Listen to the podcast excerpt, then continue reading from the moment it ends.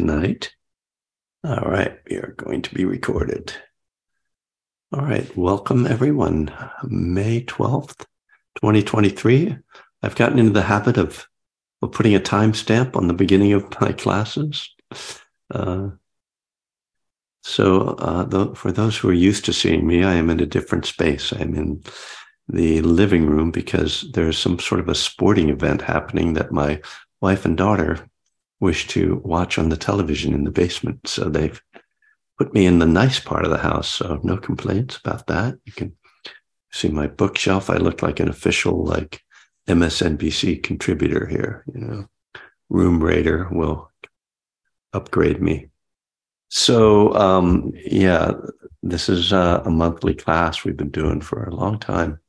I would, I would like to figure out when it started. I am not really sure when but we are going to meditate for about 30 minutes and I'm going to talk for a while and then open it up for people to participate, ask questions, or make reflections. Um, and oh, did I want to announce anything? I don't have any big events coming up. Um, if you're on the East Coast and you're interested in a retreat, um, I'm in uh, North Carolina in uh, over Labor Day weekend. uh, I'm also going to be at the Omega Institute uh, with Vimalasara in um, August. That's in upstate New York. Wonderful place. Um, but a lot online, and I'm I'm actually um, putting together a Buddhism in the 12 Steps eight week class that I'm going to offer shortly. And starting in mid June, I haven't put all the uh, components together to advertise. I don't have a web page set up yet, but uh, that will be coming soon. So if you're on my mailing list, you'll uh, hear about it in the next couple of weeks. And if you're not, you can go to kevingriffin.net and get on my mailing list. All right enough marketing. Um, let's begin with some sitting. So, settling into a comfortable posture. Um, if you're able, sitting upright. If uh, you need, you can always meditate lying down. And the Buddha taught four postures sitting, standing, walking and lying down as mindfulness postures. You can close your eyes or just lower your gaze if you prefer to have your eyes open a little bit while you're sitting.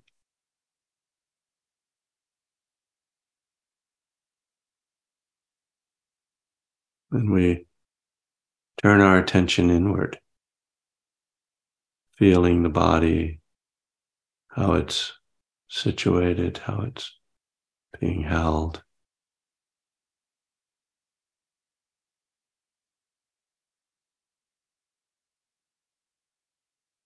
Feeling the body too, just as a field of energy, feeling the different sensations.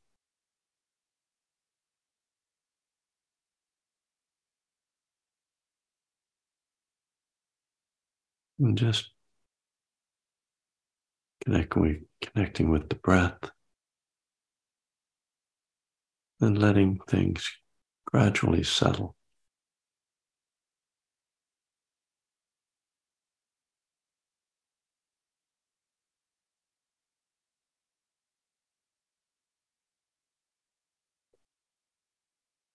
there's a sense, there can be a sense of just releasing, of seeing the ways that we are holding tension, stress in the body. Seeing if we can use the breath to subtly let that settle, dissipate as you arrive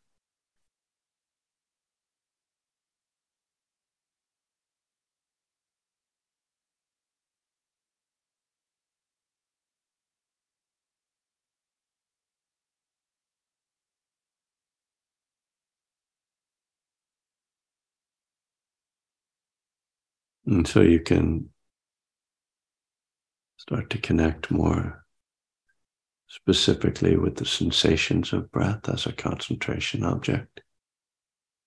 Feeling the breath at the nostrils, touch sensation, or if that's not easy for you, to just feel the movement of the belly rising and falling.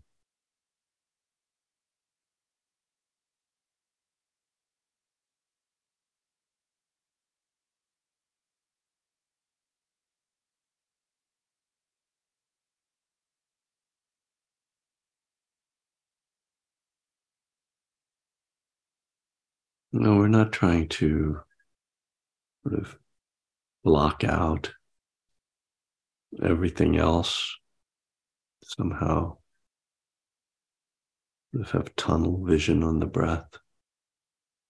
It's more like we're feeling the breath in the body. As we sit, of a natural way. The mind may still be active, thoughts moving through. Sometimes you may be carried away with thoughts and lose in touch with the breath and the body altogether. In those moments when you realize you're lost in thought, just acknowledge that and gently come back. Quite natural.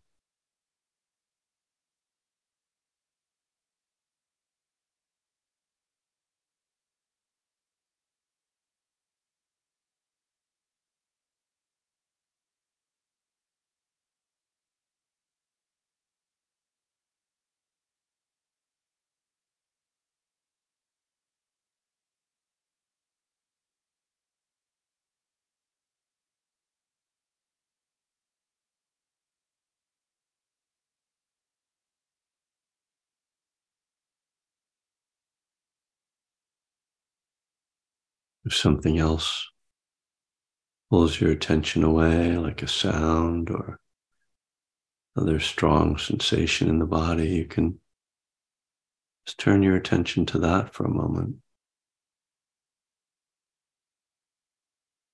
And then return to the breath.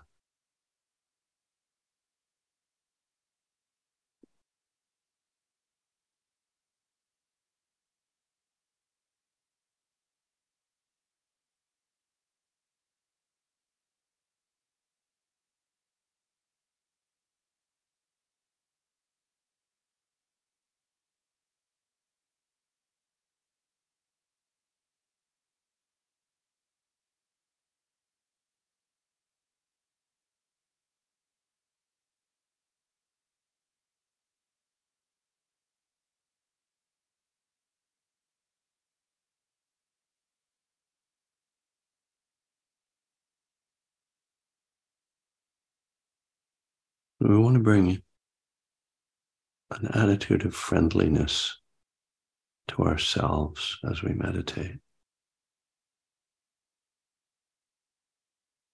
Not competing, striving. We're trying to take care of ourselves. Though judgment isn't part of that rather a sense of kindness, compassion, allowing, acceptance.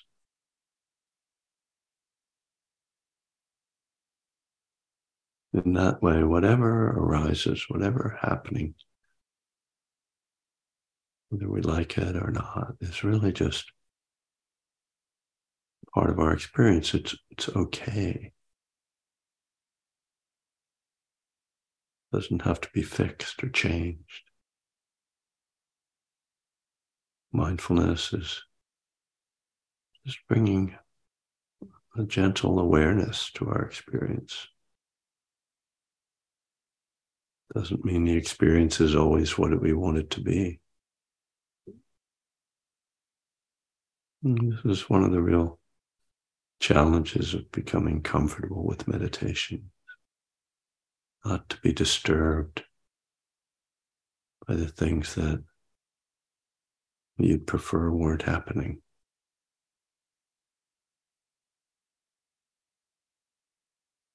Or whether we call this equanimity or acceptance.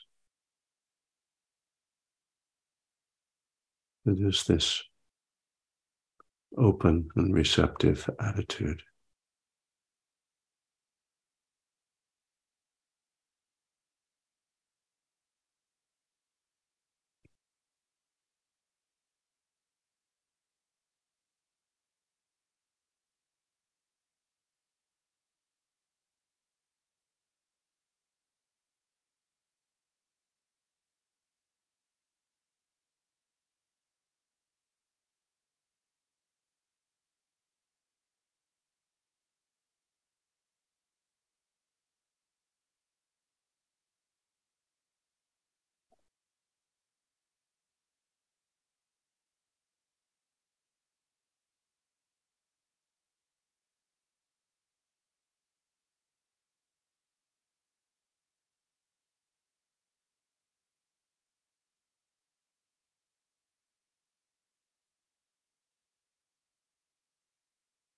One of the things we want to notice is the relationship between thoughts and feelings.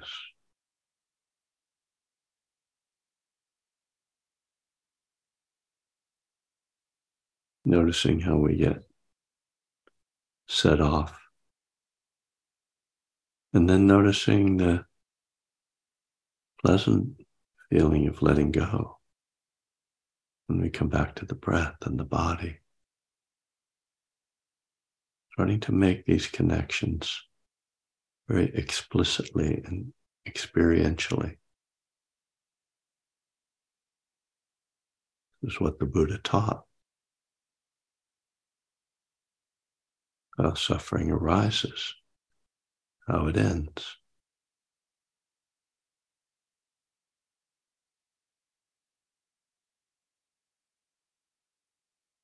When the mind is grasping after something or pushing something away,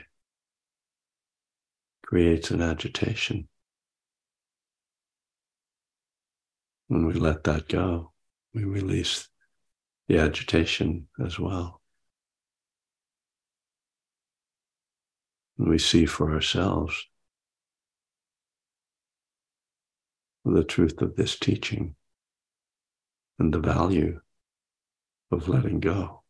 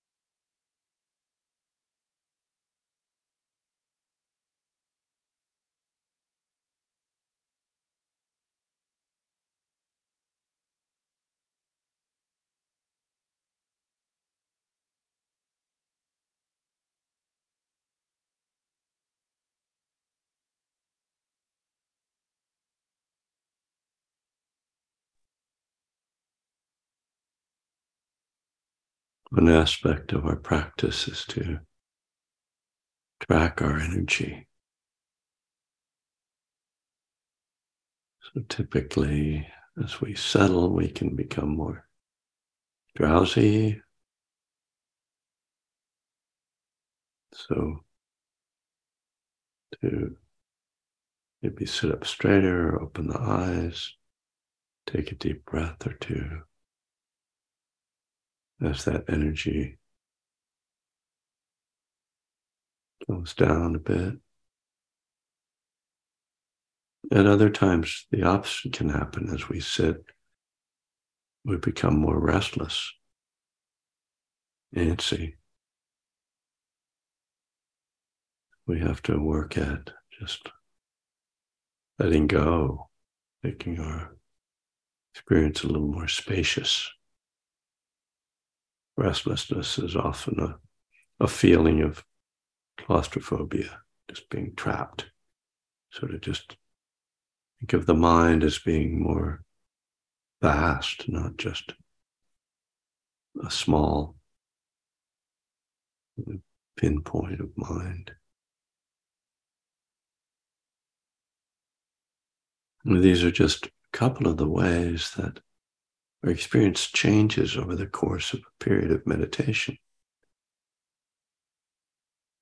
We don't just arrive at some still point and sit in that. Our practice requires learning to navigate, kind of intuit the skillful way of working with different energies and feelings. But get caught in a certain stream of thoughts and have to step out of that sea. Oh, I'm really lost in that. Let me just take a breath. Oh, can I feel how that feels in my heart?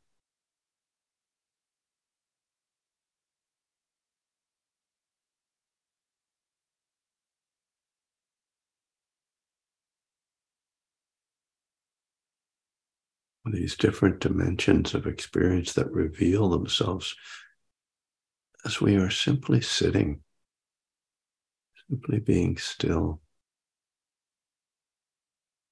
Mind and body always moving, changing.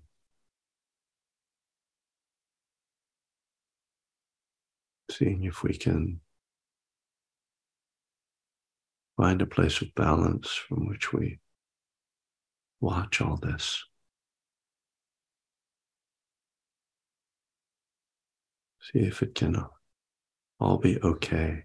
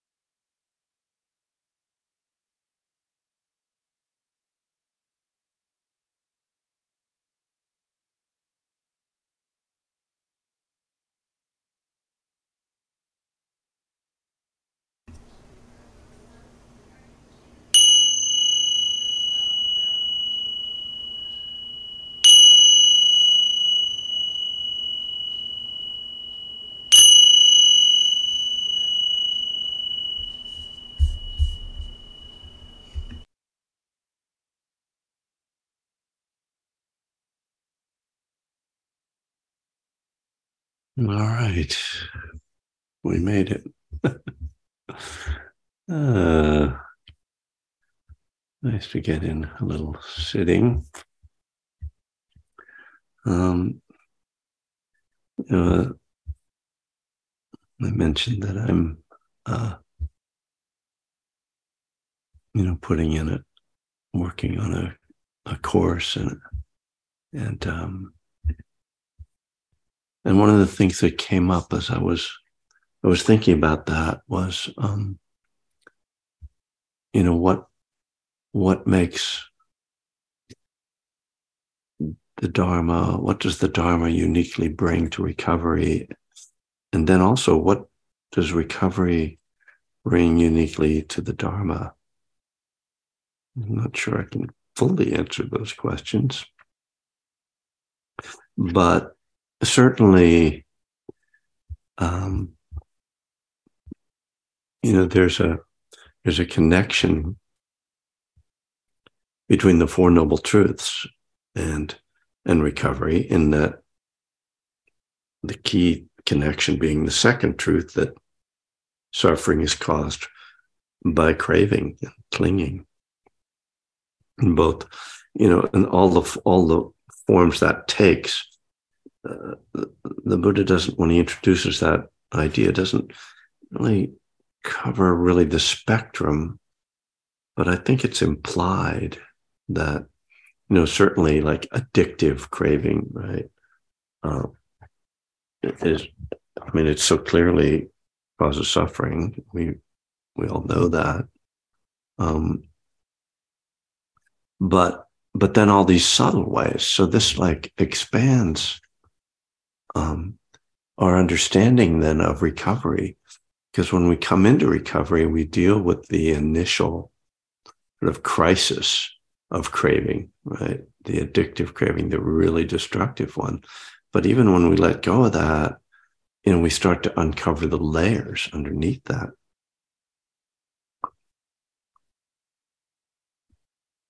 And that I think, you know, gives people Uh, addicts in recovery a kind of unique perspective on the Dharma. Because we we are particularly by definition interested in the problem of craving you know it's it's we're very sensitive to that. We've we've had to really struggle with it. And hopefully we've had you know some release around that. I mean, classically, I know that doesn't happen for everybody, but for many people, you know, there is a letting go that happens, right? Uh, that that allows us to really fully come into recovery and and get on this path and stay on this path, stay sober, stay clean, and or whatever the addiction is. But once we've done that, then I think we're we're somewhat attuned to oh the subtler things that come up. Right now, it's another. Uh, you know, if you're if for you it was alcohol, then maybe now it's food, or there's something around your sexuality or your sexual behavior, or um, you know your issues of control with people, right, or fear about money, you know, and and uh, you know, it's why many of us like belong to multiple programs because we start to see, oh, wait, there's their craving is operating in all these ways in our lives.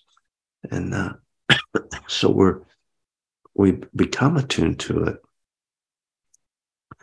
And then mindfulness itself, this practice of intentionally paying close attention to our mental, physical, and emotional experience attunes us even more so. So when we bring the Dharma, taking my cough drop here, my traditional, these days I seem to have a scratchy throat. But as we, if we really engage in a Dharma practice, not just, oh, there's the Four Noble Truths, isn't that interesting? But we actually start to, oh, sit with our experience then we become even more attuned to not just that we're sensitive to addiction because we're in recovery, but because we're sitting in stillness and learning to breathe and just feel the body and the mental states and the emotional states on these more and more subtle levels. Then we start to see, oh, it's not just these big forms of craving, like, oh, I need a new car or I need a new relationship. It's the subtle moment by moment ones that are trying to control, trying to fix, trying to get rid of, trying to grab onto these subtler and subtler experiences.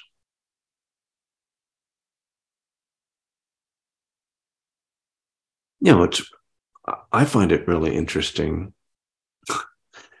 although somewhat tedious at a certain point, to like see how my mind just keeps generating stuff, you know?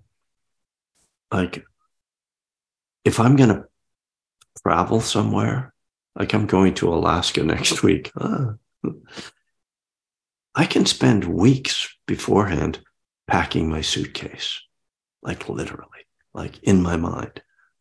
I'm like, oh, I better check what's the weather going to be next week in Anchorage, you know?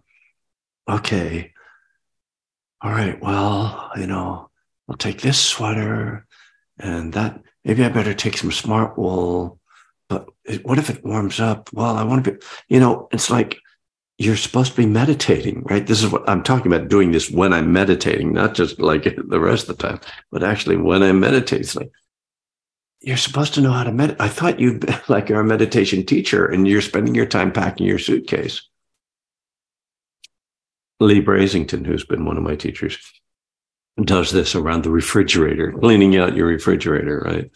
But it, it, you know, it's just to see like, oh, what are my mental habits? And of course, you know, it's not the, it's not about the suitcase, right?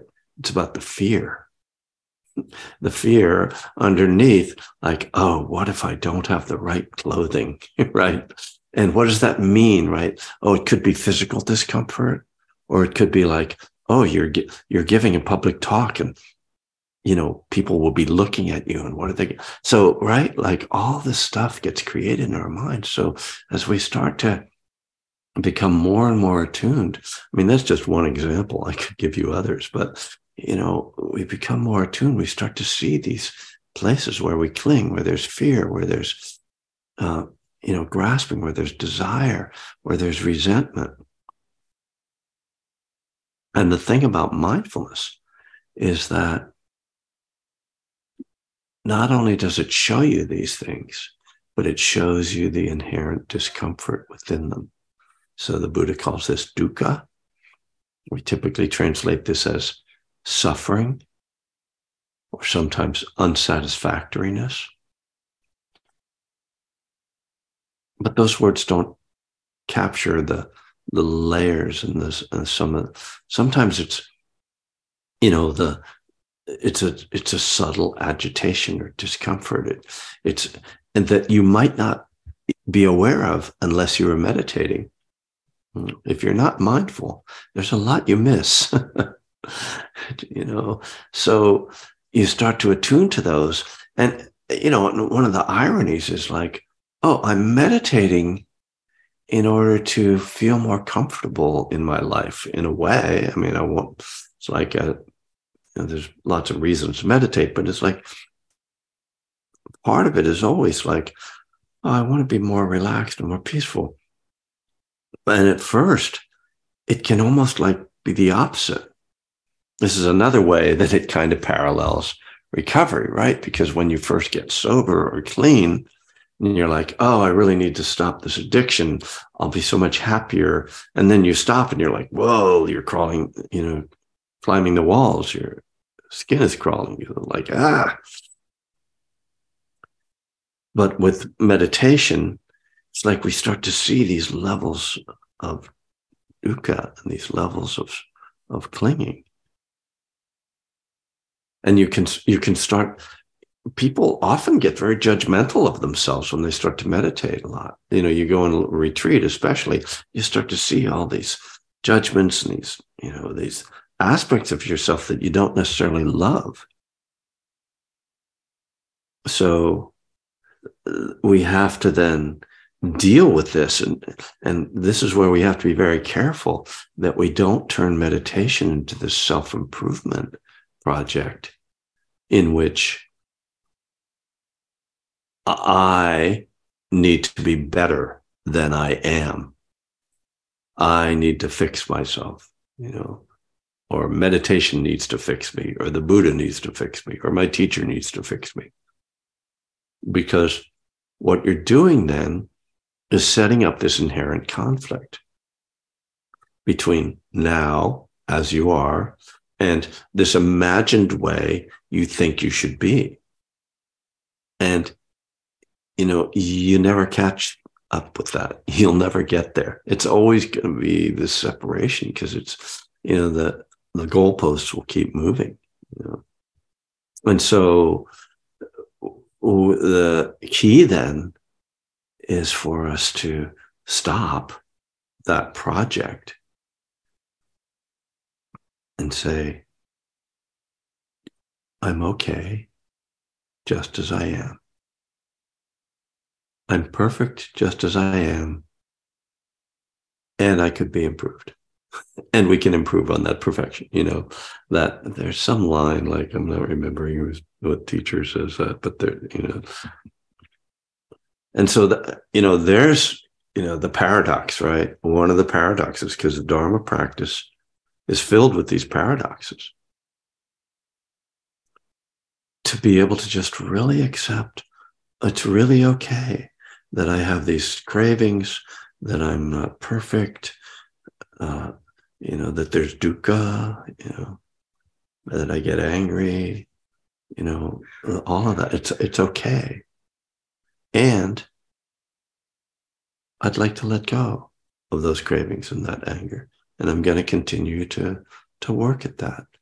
This this you know holding these two, but we see how you know if we watch this process, we see how this setting up of a model of how meditation is supposed to be or how we're supposed to be.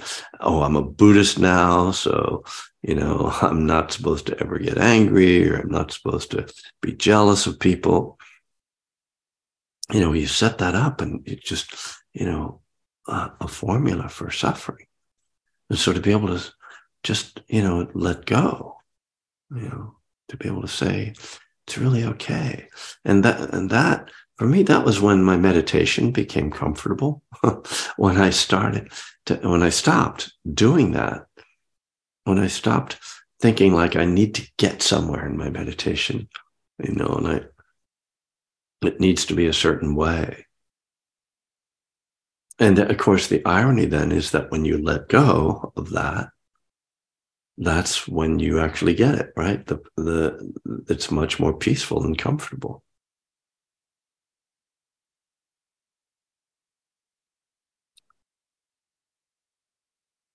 So I think that,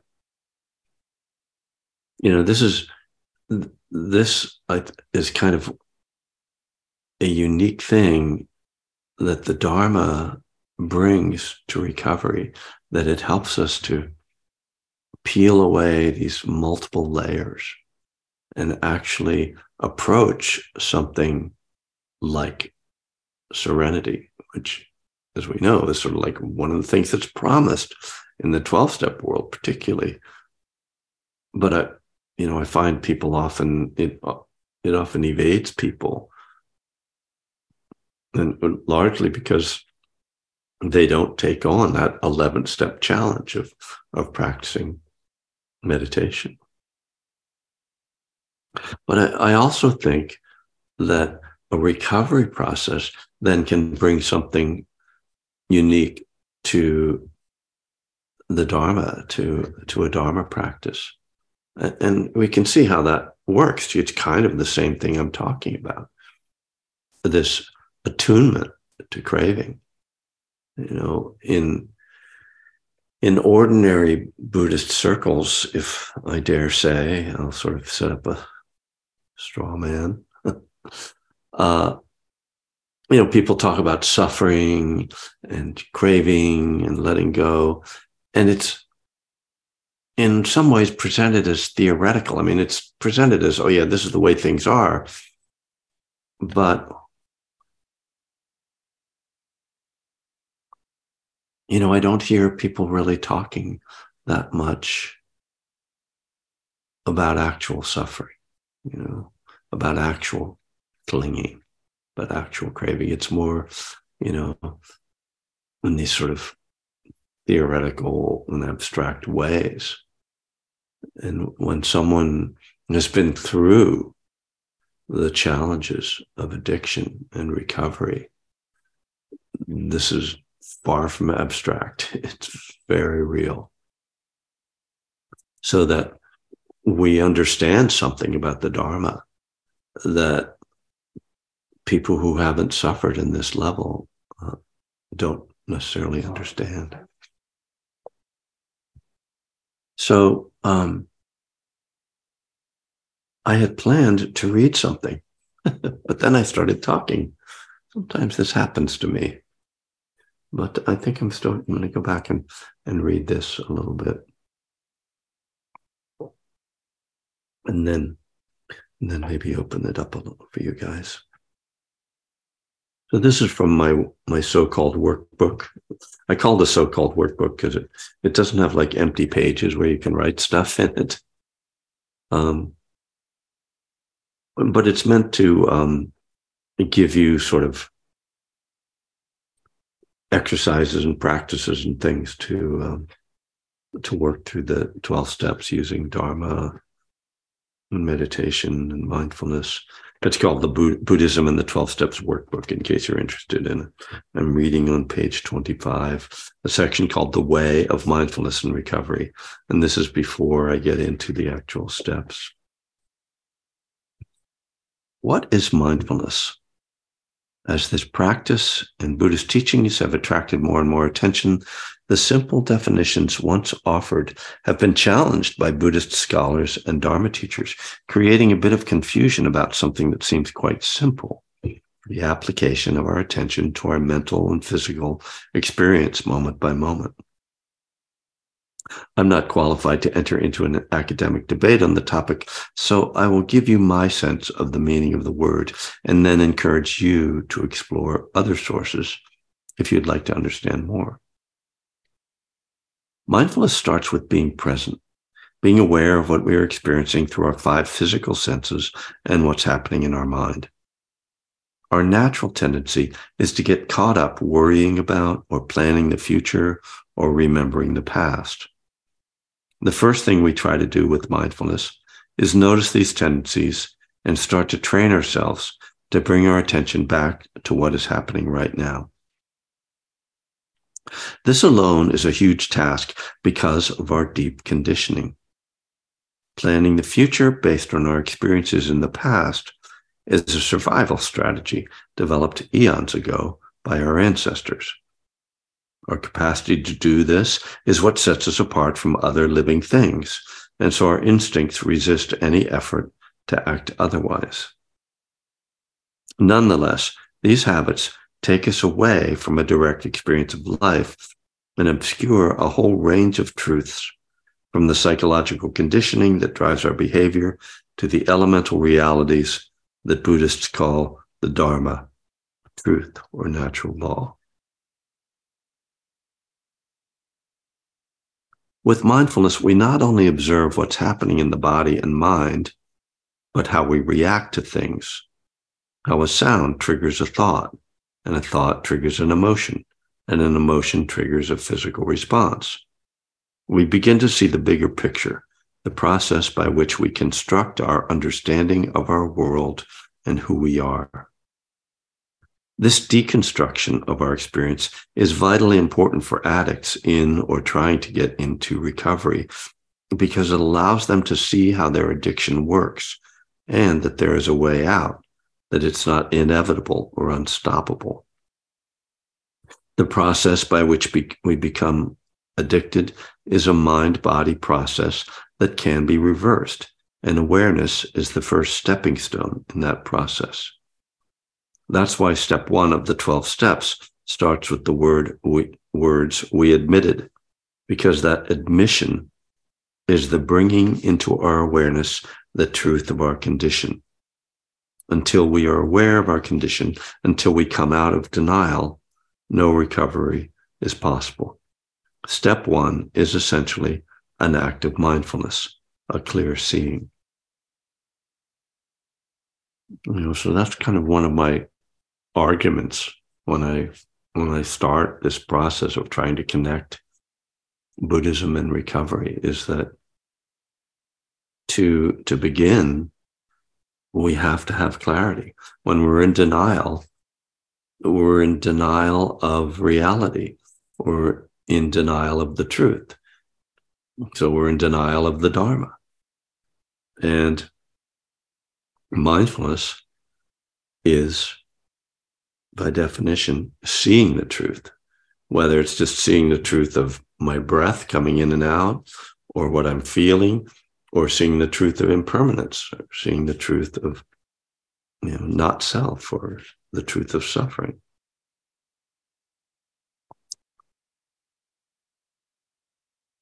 So it's it, so, and then the other connection here, we admitted we were powerless over alcohol, is what it says in the 12 steps of Alcoholics Anonymous, that our lives had become unmanageable.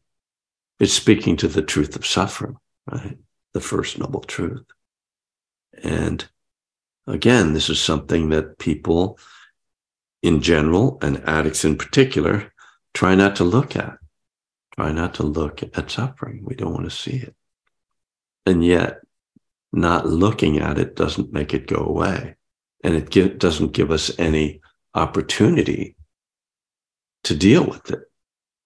If we pretend something's not there that is there, then that thing is still operating. You know, pretending you're not an addict does not solve the problem.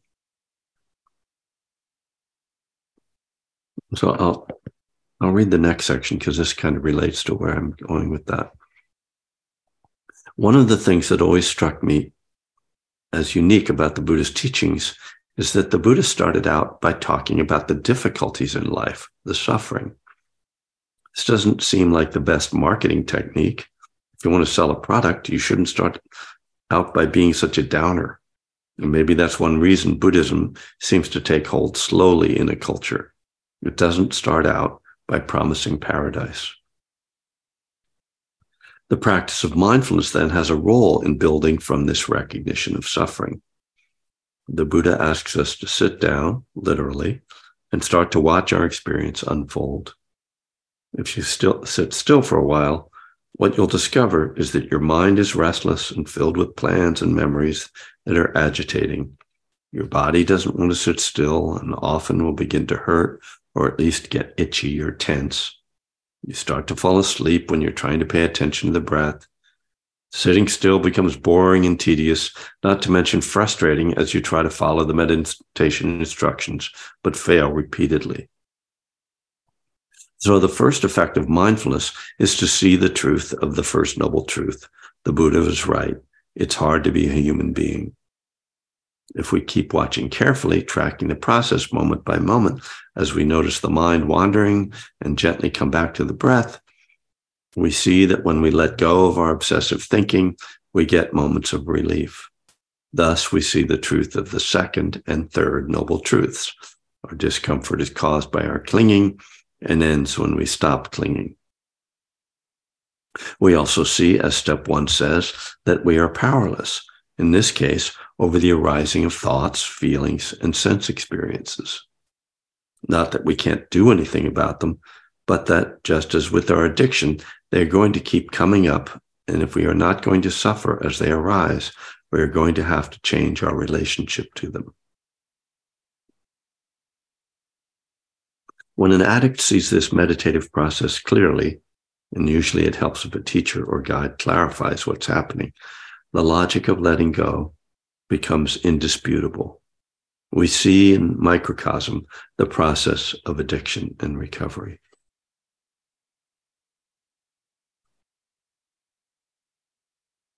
kind of what I've been talking about. So, yeah, um, I just find this this connection so interesting, and it, and it, you know, it's something that when I when I started to see this, it f- was something that seemed to keep unspooling itself. that you know this connection between addiction and the four noble truths particularly like oh yes it, it kind of it it operates on all these levels you know that there's the suffering there's the clinging there's the letting go. You know oh there it is. And then there's this path right? The eightfold path that helps us to develop the capacity to let go. And and uh, famously I believe it's Ajahn Chah says, if you let go a little, you'll have a little freedom. If you let go a lot, you'll have a lot of freedom. If you have let go completely, you'll have complete freedom. And this is what the Dharma is pointing to. You know, and I know when people start on their path of recovery, it feels like it can feel like a lot of freedom, but again, you know, the longer we stay in that process, we see, oh, there's more letting go, there's more letting go. And to, you know, what the what Buddhism offers is this ultimate letting go, you know, which is really let, about letting go of of creating ego and self, trying to feed that part of yourself. But perhaps that's for another day. So I'd like to I thank you for your attention and I'd like to just open it up and see if there are any comments or questions or any, any directions that people would like to like to go with this tonight. So thank you. So metta is the term for loving kindness. So just settling back again for a moment, taking a breath. And just feeling yourself here right now? What are you feeling? What are you sensing? And hopefully, there's a, a lightness or a joy or a relief from being together and reflecting on Dharma. Just some appreciation for yourself, for showing up and taking care of yourself. So, this act of being here is an act of love toward yourself. It's an act of love toward the community.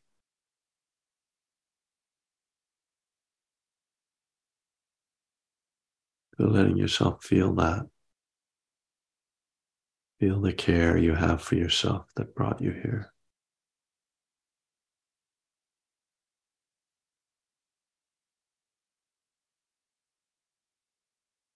And realizing that everyone here brought that same care for themselves. Letting your heart connect with that,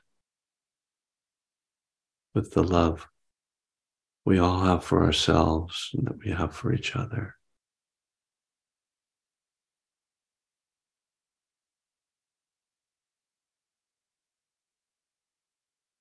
And then having a sense, as the Buddha says, of radiating kindness over the entire world. So letting that love in your heart spread out, out to your neighbors and your family and your friends, out across the lands and the oceans. All the beings on this planet that seek happiness and safety. May they all be held with love. May all beings on earth be happy, peaceful, and safe.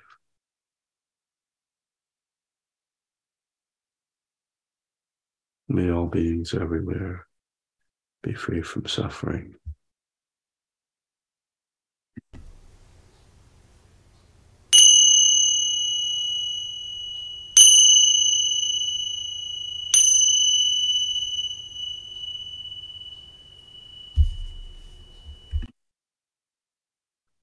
All right. Thank you. Thank you, Monique, for hosting.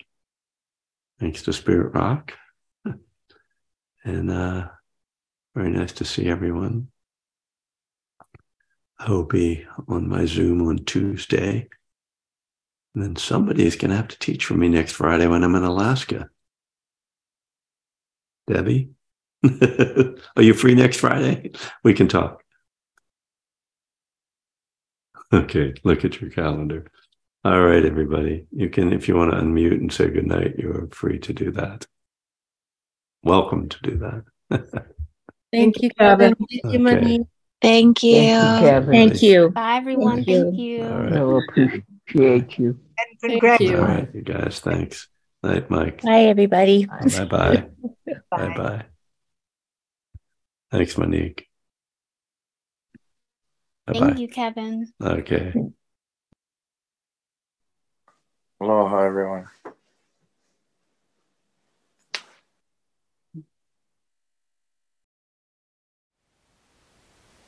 Thank you for listening. To learn how you can support the teachers and Dharma Seed, please visit dharmaseed.org slash donate.